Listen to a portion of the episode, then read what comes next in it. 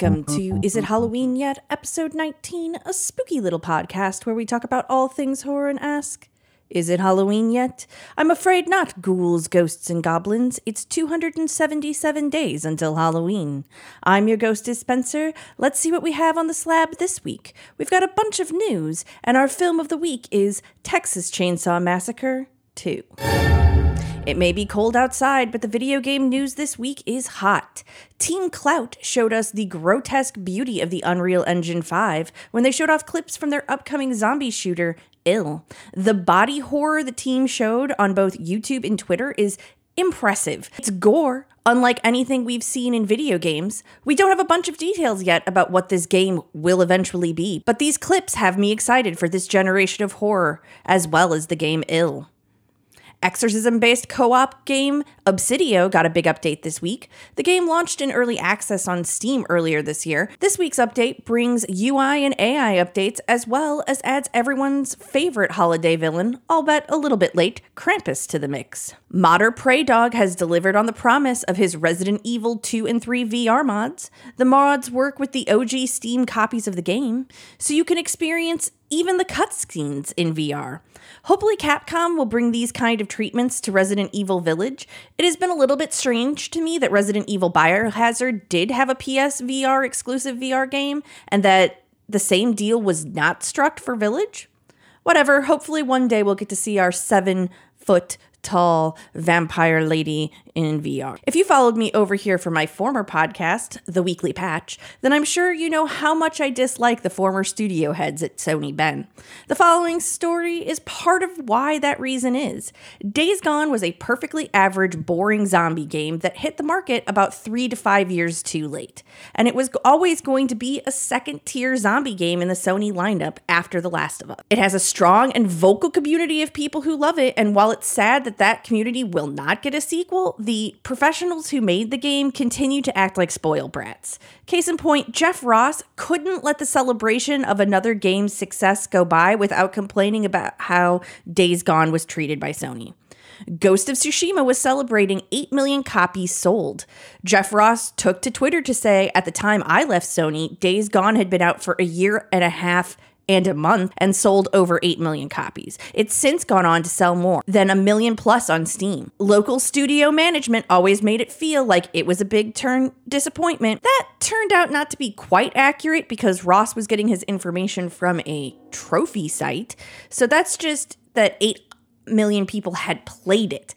They could have bought many of those copies on sale, on used, borrowed it. You could have multiple users on PS4 where they were using the same PS4 to play one copy of the game. It just feels weird that he would A, use such kind of dodgy information to back up his point, and B, that he just cannot be happy for uh, the team that made Ghost of Tsushima. He's got to, he uses every opportunity he can to dig at Sony. And at this point, it's just disappointing. Like, just own the game that you made and like appreciate the fans that you have. I don't know. I just, it doesn't sit with me the right way. Survival horror shooter set in the Victorian period, Gloomwood, is headed out later this year. The game's trailer shows off the game's very thief inspired gameplay. Your weapons of choice are a cane sword and a six shot revolver. Gloomwood is headed into early access on Steam later this year. Browser game Survive the Scream House 360 is a clever marketing campaign for the most talked about horror movie that I have still not yet seen, Scream. The game lets you walk around the house and talk with everyone's favorite chatterbox killer Ghostface. Uh, it has a component of Scream trivia, so go try your hand at it. You can find a link to it in the show notes. Magic Fish Studios have nailed down a final release for Nightmare. It will be headed to the PS4 or PS5 on March 24th. You can pre-order the game from Maximum Games website or pick it up on the or on the PlayStation Store. After lots of speculation, Stalker 2 officially got pushed from its April 28th date to December 8th. Stalker 2 is the biggest project in the history of GSC and it requires thorough testing and polishing, the developers said in a post. This decision was not an easy one, but we are going to do the best possible to deliver you a game that can live up to the expectations, and good on them for wanting to live up to expectations and not send another broken game into the world.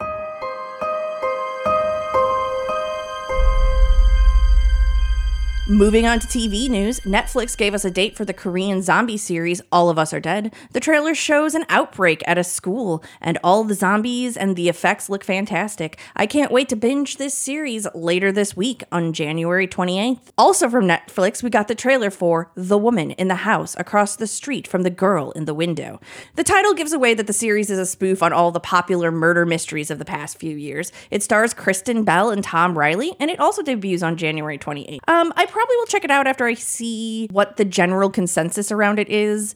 I think it might be a little bit too silly for my taste, but it does have a lot of the team that was behind The Good Place. So maybe it's going to be fantastic. And finally, out from Netflix this week, we've got Archive 81. It's out now. An archivist who store who restores a damaged collection of videotapes from 1994. The tapes belong to documentary filmmaker who was investigating a dangerous cult. James Wan is an executive producer, and the project is based off a found footage podcast of the same name. You can watch it now on Netflix. The trailer for sci-fi's new horror monster hunter show, Astrid and Lilly Save the World, dropped. It's giving me huge Buffy the Vampire Slayer vibes. Both Jay Morrison and Samantha Aucoin look adorable and amazing in the title roles. The show premieres January 26th on USA and Sci Fi and continues just on Sci Fi after the premiere.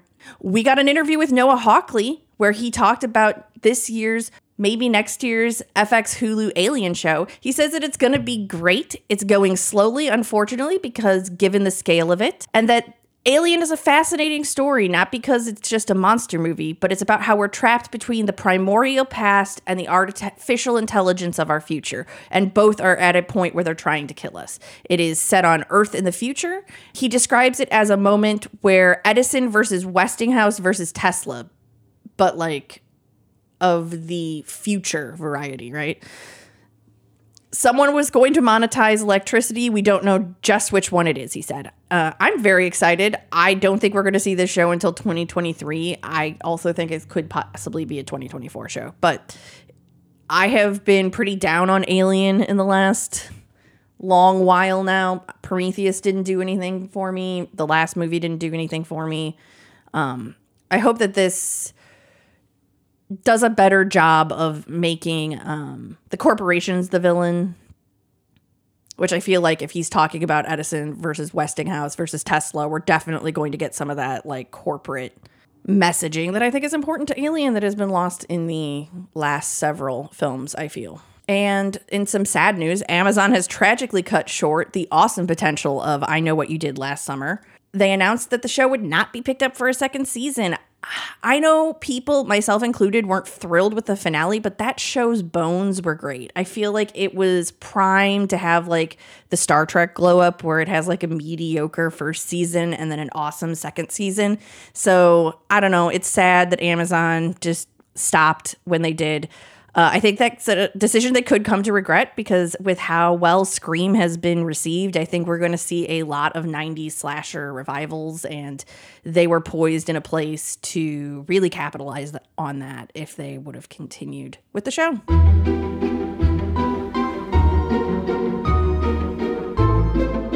We got movie news for you. Nicolas Cage talks about his upcoming role as Count Dracula with Variety. He said that he looked at Bela Lugosi's performances and he looked at Frank Langella's performances. Cage said he also uh, modeled a little bit of his character after Gary Oldman in the Francis Ford Coppola 1992 version. He said, Coppola, by the way, is uh, Nicolas Cage's uncle. Uh, Coppola. Cage said, I looked at Gary's performance in Uncle's movie, which I think is just so sumptuous. Every frame is a work of art, he said. And beyond that, looking at Dracula's of the past, he has a few interesting outside uh, inspirations beyond the iconic men who have played the character in the past. He really wanted it to have a unique way of how we see it. He says, I'm thinking really focus on the movement of the character. You know, I saw Malignant and I thought what she did with those moves, and even Ringu with Sadako. I want to look at what we can explore with the movement in the voice. And if we get a very poppy and like unnaturally moving Dracula, I think that's going to be cool. I don't know how it is going to square with my belief that Dracula is the ultimate like sexy villain. If he, he if he moves like Sadako, I can't really see him being if he moves like Sadako, I can't really see him being sexy. You know what I'm saying? It just doesn't really I don't know. It just doesn't I don't. there will be an aspect of the character I think will be lost. Freddie Prinze Jr., everyone's favorite Quinari, tweeted out, "I wanted to make another horror movie ever since I Know What You Did Last Summer wrapped, but I've never found the right one. But I think this year it's gonna happen. Fingers crossed, dude. I love Freddie Prinze Jr. He's done." Excellent voiceover work. He was great, and I know what you did last summer. And I hope we do get to see him in horror. I think he'll just have fun. He is really great at roles that are big and expansive, and he kind of gets to like be ridiculous and own the room. And I think that he has horror villain icon written all over him. Sony has pushed the Spider Man vampiric spin off Morbius to April 1st from January 29th. Uh, I think this is probably a smart idea since Omicron seems to have its teeth deep in us. I don't know if April is a far enough push, but I hope that we can start seeing movies in theaters by then. Like, I'm not super hopeful we're going to see many movies in theaters, maybe a couple in the summer, but. I would like to get back to going to the movie theater. I miss going to see movies in theaters, even though the experience the last several times I've gone hasn't been great. Keanu Reeves is set to star in the upcoming H.H. Holmes biopic pick, The Devil in the White City. We don't know if Reeves will be playing America's first serial killer, H.H. Holmes, or Daniel H. Burnham, the architect of his Chicago home, dubbed the Murder Castle. If you're interested in the story, you can read the book by Erik Larson of the same name. Candyman 2021 is getting a little bit of Oscar buzz. The award show is chronically allergic to giving credit that is due to horror films, but we are seeing that the Robert Aiki and the Aubrey Lowe score is being pushed for Best Score of the Year. Let's hope that nomination comes through. That movie definitely deserves score and cinematography and editing, if you ask me. I think those three parts of that film are some of the best from last year. The man who first scored a hat trick in the MCU, Jon Watts, director of the Spider Man trilogy, is headed into horror with his next project, a Final Destination movie for HBO Max. Uh, that's all we know now, but you will catch me day one watching that Final Destination movie. I've suffered through all of them. I think Jon Watts is the kind of director who could do something cool with the series. So that's exciting. We are getting closer and closer to Blumhouse's adaptation of Stephen King's classic Firestarter, and much like the 84 movie, we learned that the film is rated R. We still don't have a release date yet on this one, but I'm hoping soon. Can we get a trailer also? Speaking of Blumhouse, Jason Blum is out here teasing again that Happy Death Day 3 is something that could happen. He's done this before, late last year. Hopefully, we see the fruit behind his behind the scenes work soon. Otherwise, I'm going to start not believing it's true. Uh, this is the second time he said that something's going to happen. So please don't dangle that out in front of us, Jason. If, like me, you've spent the better part of the beginning of the year dodging spoilers for all the theater only releases, at least you won't have to wait much longer for Guillermo del Toro's new fic, Nightmare Alley. It's coming to Hulu and HBO Max at the end of the week. February 1st, the movie's going to be there. So you've only got like four more days to do it. We're make it. We're gonna make it. Four days is all you have to make it. Allison Williams has signed on to star and produce in the AI horror film Megan, that's spelled with a three instead of an E. The story comes from Akela Cooper and is based off of a story by James Wan. That duo is the duo that gave us Malignant. Uh, we found out that it will hit theaters on January 13th, 2023. So that's exciting. Um, I'm excited to see more things from Cooper and Wan. I think that she really understands Wan's flair for the dramatic and crafted Malignant into something that was fun and weird and not what anyone expected. So I can't wait to see that. We finally found out what Bong Joon Ho is going to follow up his Oscar award winning film Parasite with. It looks like a new sci fi thriller by Edward Ashton that hasn't even hit the bookstores yet. Mickey 7 won't make its way our hands until Mickey 7 won't make its way into our hands until next month, but what we know is that the story revolves around an expendable clone worker who must hide his replacement clone, Mickey 8, from his fellow workers or run the risk of being recycled into protein. Deadline also let us know that Robert Pattinson is in talks with the famed director to star. Honestly, I cannot wait to see where Bong Joon Ho takes this dark sci fi story. The story sounds great. You will catch me reading that book next month, and if Robert Pattinson wants to do it, you know it's going to be a little weird. He hasn't, like, he has traditionally picked very strange science fiction to get be a part of. So that all sounds exciting. Moving on to home releases, the 1986 classic The Hitcher is headed to 4K Ultra HD and Blu-ray this year. Second Sight Films out of UK out of the UK will be overseeing the project. They took to Twitter a few weeks ago to let us know that they had quote tracked down the original camera negative and will be doing a full restoration for 4K and Blu-ray 4K and Blu-ray release later this year. So that probably means that the Ultra 4K will be available everywhere for playable and the Blu-ray will be region locked to the region that is England. What is that? B2. I don't know. I could never remember Blu ray regions. Rose, a love story about a woman with a vampiric parasite illness, will be headed to all digital platforms on February 8th. Also on February 8th, you can welcome home Resident Evil Welcome to Raccoon City. It's headed to 4K and Ultra HD. Death Game is getting a Blu ray release on March 8th. The movie is most famously known for being the source material for the Keanu Reeves led remake Knock Knock that was directed by Eli Roth. I'll have a link in the show notes where you can pre order a copy from Grindhouse Releasing. And finally, another film I've been dying to see Demonic by Neill Blomkamp hits Blu ray on March 1st. We've got a little bit of extras, um, mostly surrounding the catalog release for Trick or Treat Studios. Actually, that's all it is. Um, Trick or Treat Studios really knows how to treat horror fans well. They let us know that we will be getting three masks from the Fear Street series. Uh, the masks include the Skull Mask Killer, the Nightwing Killer, and everybody's favorite killer kid, Billy Barker. I definitely need that Skull Mask. I love it. It's great. Um, it's perfect. It's also a little redundant considering I need the next three masks that we're going to talk about too. We also found out from them that they will be making 40th anniversary Halloween 3 masks The Ghost, the Witch, and the Pumpkin favorite icons of this podcast, will be headed to us in new forms, along with three t shirt costumes to go with him. I cannot wait to murder my bank account to get the entire set. This is Stretch on an open request line on K Oakland in Burkburnett, Texas. Red River Rock and Roll from the tip top of the Dallas Fort Worth Metroplex.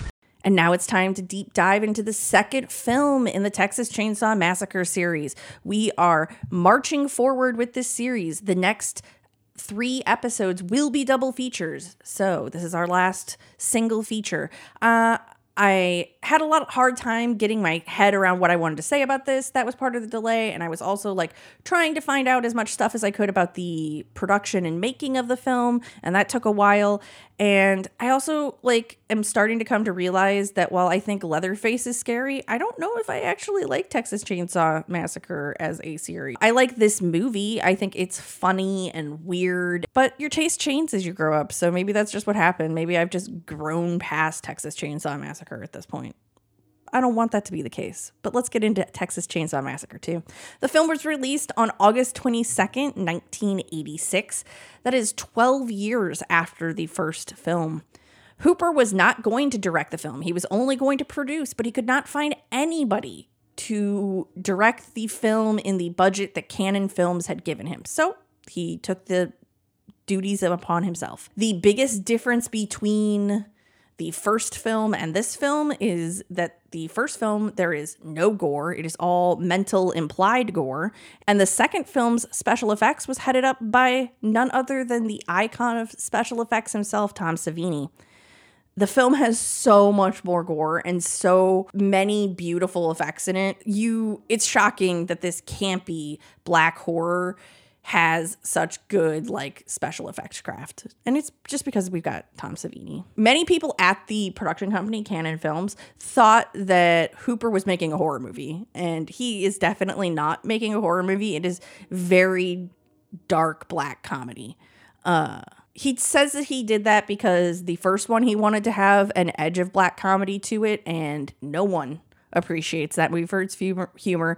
It is straight up terrifying. Uh, Gunnar Hansen was offered the role of Leatherface, but ultimately did not reply, reprise the role. There are several stories as to what went down. Um, most of them have to do with pay. Uh, Hansen was offended that they were going to give him a day rate plus 10 for his manager. And when he informed them that he didn't have a manager or an agent, they said, okay, well, then you can get day rate. And he was like, well, what, like, like what?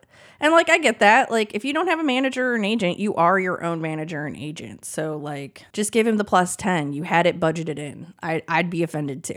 uh, horror icon Bill Moseley gets his first supporting role and his entry into the genre he would define. He got this role in a very strange way. He had made a Texas Chainsaw Massacre short uh, that was called Texas Chainsaw Manicure. It takes place in a Texas beauty parlor and he played the hitchhiker in that. So, through a series of events, this short got into uh, Tobe Hooper's hands and uh, he kept him in mind for the sequel. He brings him back as this twin brother of the hitchhiker named Chop Top, who is arguably one of the highlights of this film. This film is definitely more its parts and not the sum of them. the film received an X rating, so it was sent to theaters unrated. Uh, TV previews and trailers stated that due to the nature of this film, no one under 17 will be admitted. I would love to know. It would get an R rating today. There's no way it would get an X today, but that's just, I mean, like, just sending it out kind of to die unrated into the theaters because again, ratings really limit what gets shown and where it will show and what theater chains will show it. Um, the film did okay. It had a moderate success and it really is a cult classic among horror fans. One more quick fun fact about the movie. Uh, the film was banned in Germany and in Singapore, and the UK's BBFC refused to rate the film and didn't give the film an 18 until 2001. The film was also banned for almost 20 years in Australia. So you didn't get to see Texas Chainsaw Massacre 2 until the mid 2000s in Australia. That's wild. I can't imagine there has to be some like excitement and letdown. Like I feel like I feel like the movie that that was for me was House of a Thousand Corpses do you remember all the like hubbub around that movie when it came out? Um, I remember the tiny midwestern town that I lived in. Uh, there was no way we were going to get House of a Thousand Corpses, and we ended up pirating it off the internet to watch it on this. And it was like the size of a postage stamp because it's the mid 2000s, early 2000s, and there's like seven of us crowded around this computer watching this movie on a postage stamp trying to understand why it was not uh, being played or showed or got the rating that it got um i feel like there has to be a little bit of that like energy to this movie in the UK and Australia. But let's get into the film itself. The film starts off with two little shits on their way to the OU football game. Um, these two characters, we have definitely seen the hippies swapped out for yuppies in this film. These two boys are just so over the top assholes that you are like really rooting for them to to just get got. The subsequent chase between them and the Sawyer family, I really feel is a fresh and fast paced entry to this film. Like the last film starts off very slow. We have the camera pops and the slow pan out from the cemetery on the desecrated body this does not do that. It's like way more fast paced. It also really gives us a great intro to our heroine of the film, Stretch. We get a, quite a bit of time with her in the beginning before horrific things start to happen to her that really make her feel like a character. Where like Sally Hardesty is is a final girl and she's that prototype for the final girl. You can really see that the subsequent films that Texas Chainsaw inspired are coming back in to inspire Texas Chainsaw in the way that we talk about Stretch. Just the way Stretch feels like a person. Stretch is a radio DJ who is got an open request line. She gets a uh, call from these two boys who are just jerks and a-holes and um, she gets them off the line and then they call in later that night again after they have had like a run in with the Sawyer family in a game of chicken. After that, they call in. Night has fallen. Um, they call in, and Stretch happens to capture their murder on tape. It's a very fun sequence, I think, with the zombie decaying body, which I think is a good callback to that first shot of the decaying body we see in the first film. It also is a good introduction to Leatherface. I think if you haven't seen Leatherface before, if this is your first time seeing Leatherface, you really get that the grotesqueness of the Sawyer family right off. And you get a phenomenal kill where we see the top of the driver's head is sawed off and we get this great shot of them driving the car and blood coming up out of the half sawed off top from behind. It's like it's good. I really like that shot. So after that, we are introduced to Lefty Enright. He was a Texas Ranger. He is more importantly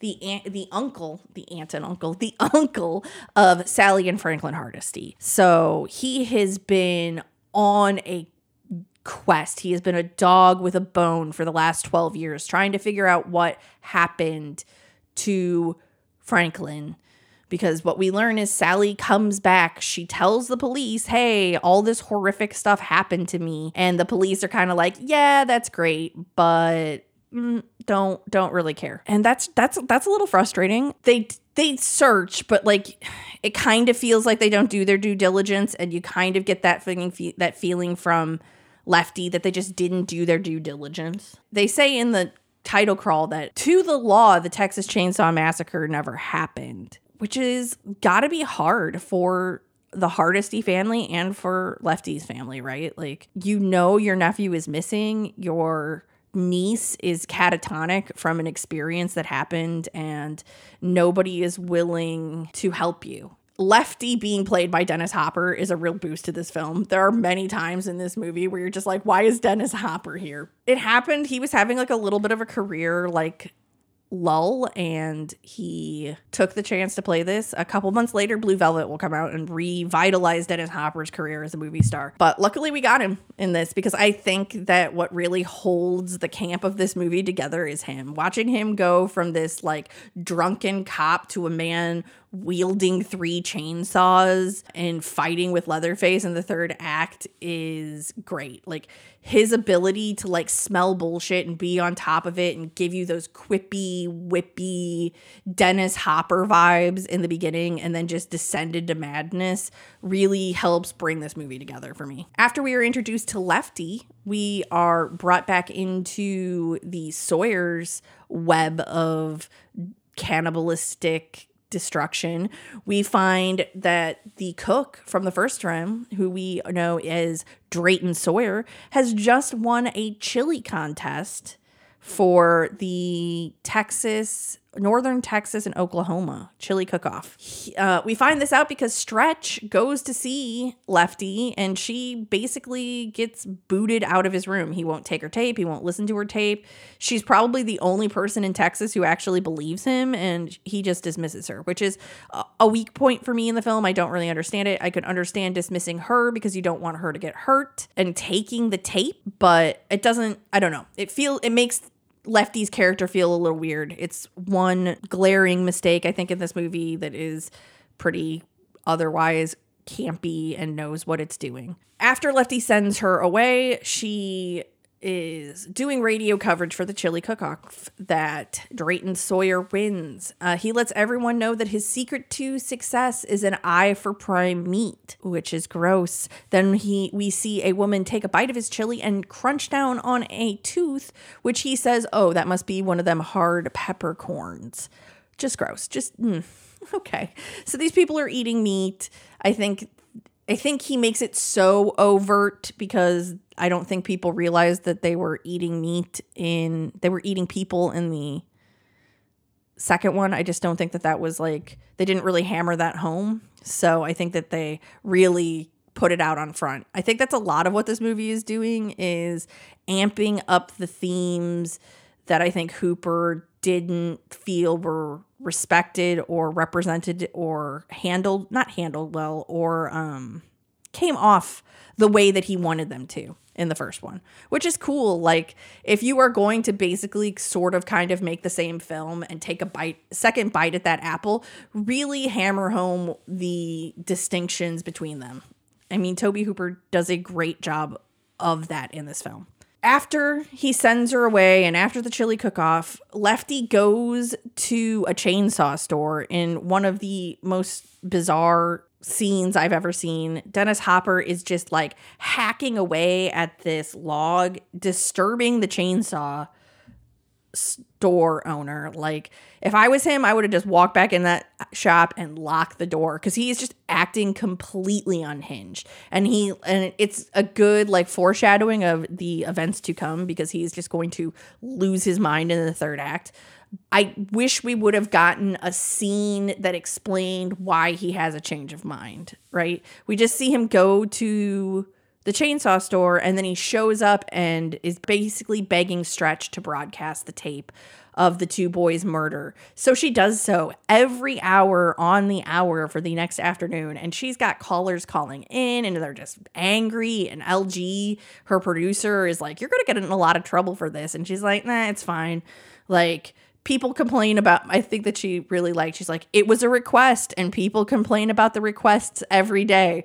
So that was pretty funny. I thought was like a, a funny way for her to handle it. She's waiting for lefty to come back. She shoos lg out. Lg goes to get coffee and we start into one of the most disturbing scenes i think in the entire franchise. So enter bill moseley as chop top. His mannerisms the way he speaks it's all this weird, affected, like hippie 60s groovy guy. And it works in such a great way that I think only Bill Moseley could pull off. He is the archetype for most of the characters that Bill Moseley will play. He will play varying different degrees of dark or funny, but he always has this very him about him way of being funny and a clown, but also at the same time murderous, murderous and terrifying. It's a talent, and I think it's one that is not respected from him by people outside of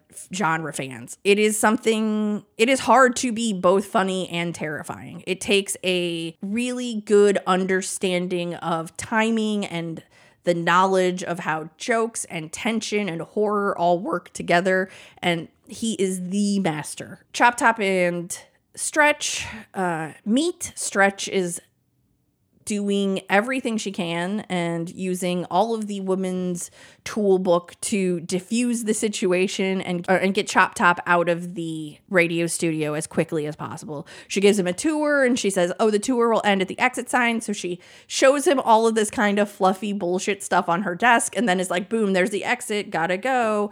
And he's like, he just like won't leave, right? He lures her over to the record vault and that gets us set up for one of my favorite jump scares in all of horror movies.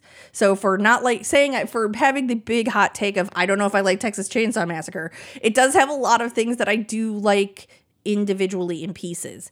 This jump scene where Leatherface comes hauling out of the record library or the record vault, record library, I guess that would be the same thing. The record vault is unexpected. Like you you keep knowing that Leatherface has to be around. If one of them is around, then Leatherface has to be around. Where's Leatherface? Where's Leatherface? Where's Leatherface? And for him to obviously just come out of the doorway instead of like bust through a wall is surprising. I feel like that it just is like a surprising turn of using something that would be so obvious against you, which a really good jump scare to me is one that would be set in a place that would be obviously for a jump scare, but your expectations have been subverted that the jump scare would come from somewhere else, and then they flip it around you and do it on the obvious one. So this one really fits that. He cuts Bill Moseley's wig, exposes Chop Top's uh, metal plate, which he got in Vietnam. There is some chatter around that, but this is leading us into one of the most controversial and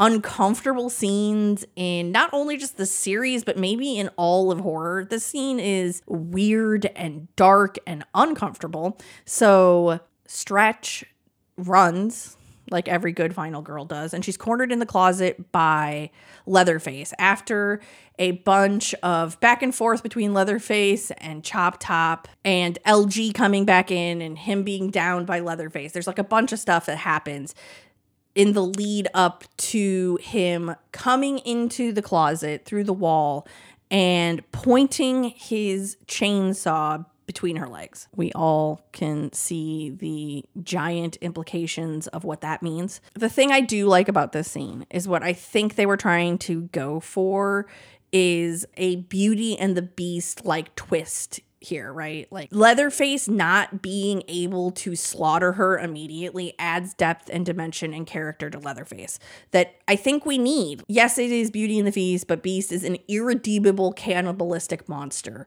So what happens when it's really evil versus good and evil is infatuated with good. So we see that and how that is going to play out through the rest of the part of that film. I think that the dimension is needed, right? Like Leatherface is pretty one dimensional in the first film. He's pretty one dimensional in this film. He has a slight bit of character development, I guess you would say, in the fact that he is feeling feelings for Stretch he comes out and he lies to Chop Top that he he got Stretch, which is going to end up being the downfall of the Sawyer family in this film because not we're going to get other films, which I don't know how we get a third one after this.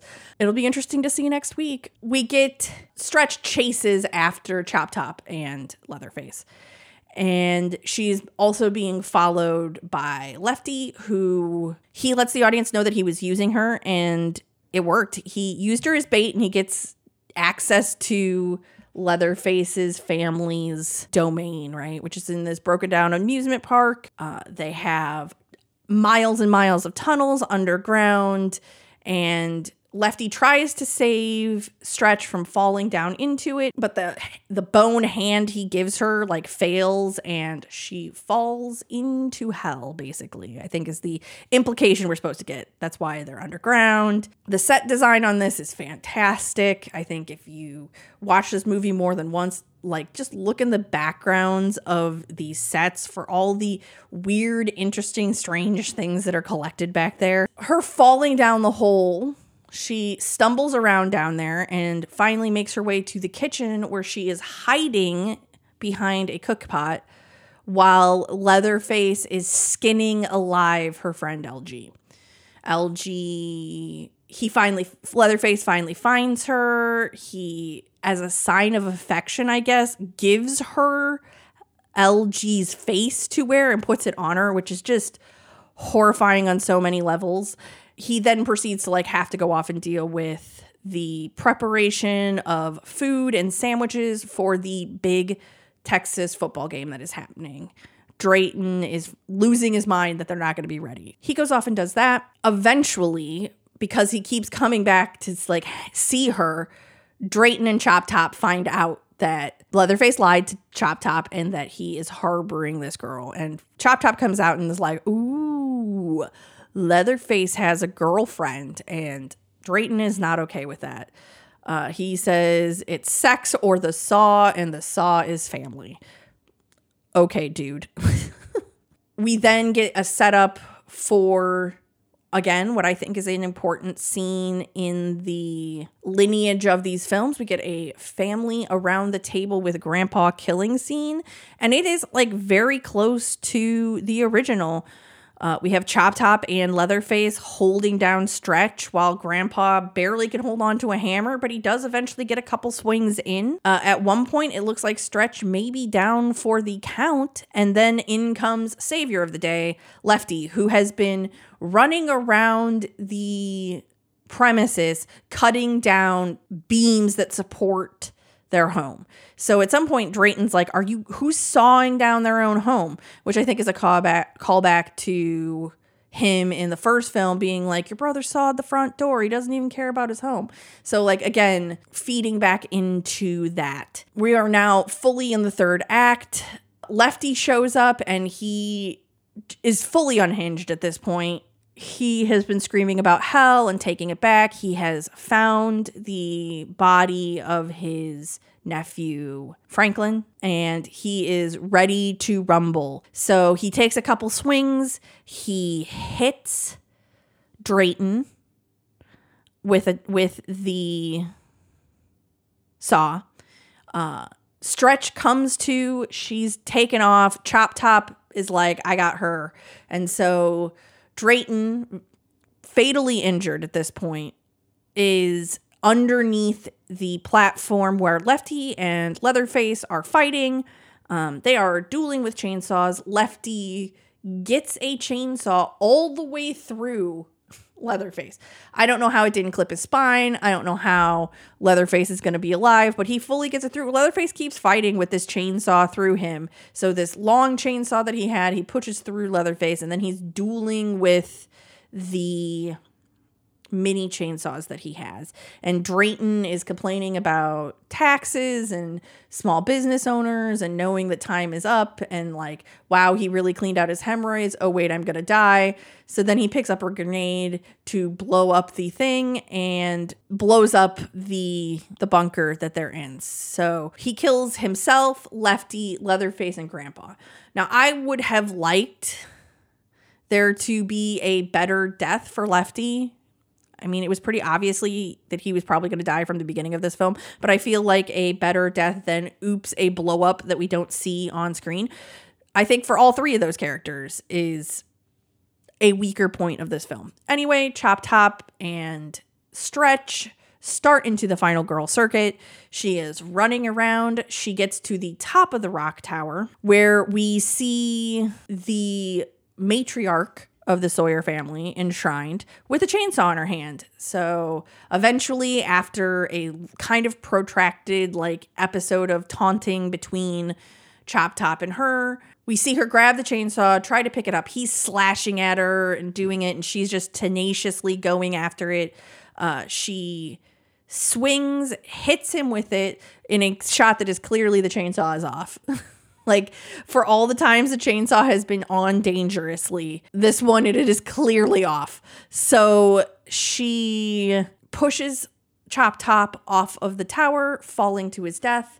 And the movie ends with her on the tower doing the dance that Leatherface does.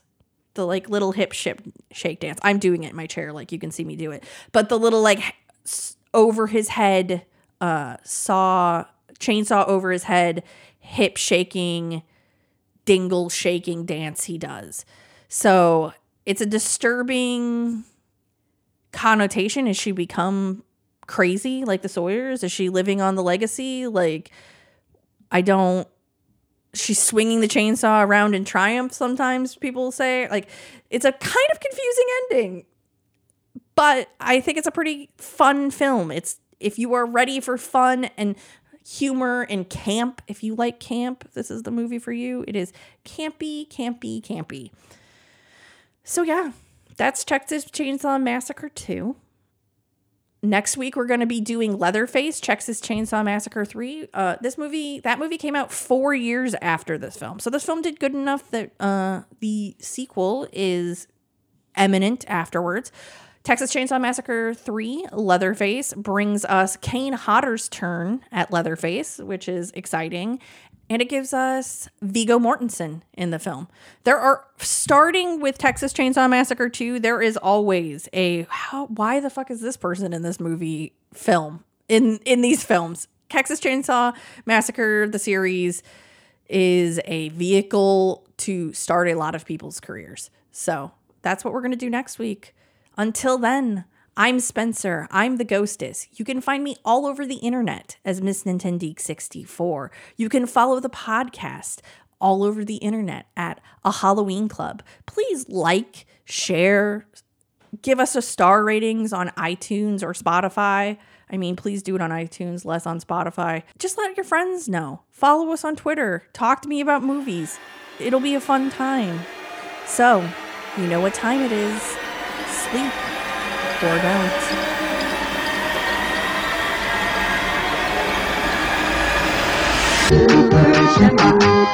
You got one choice, boy.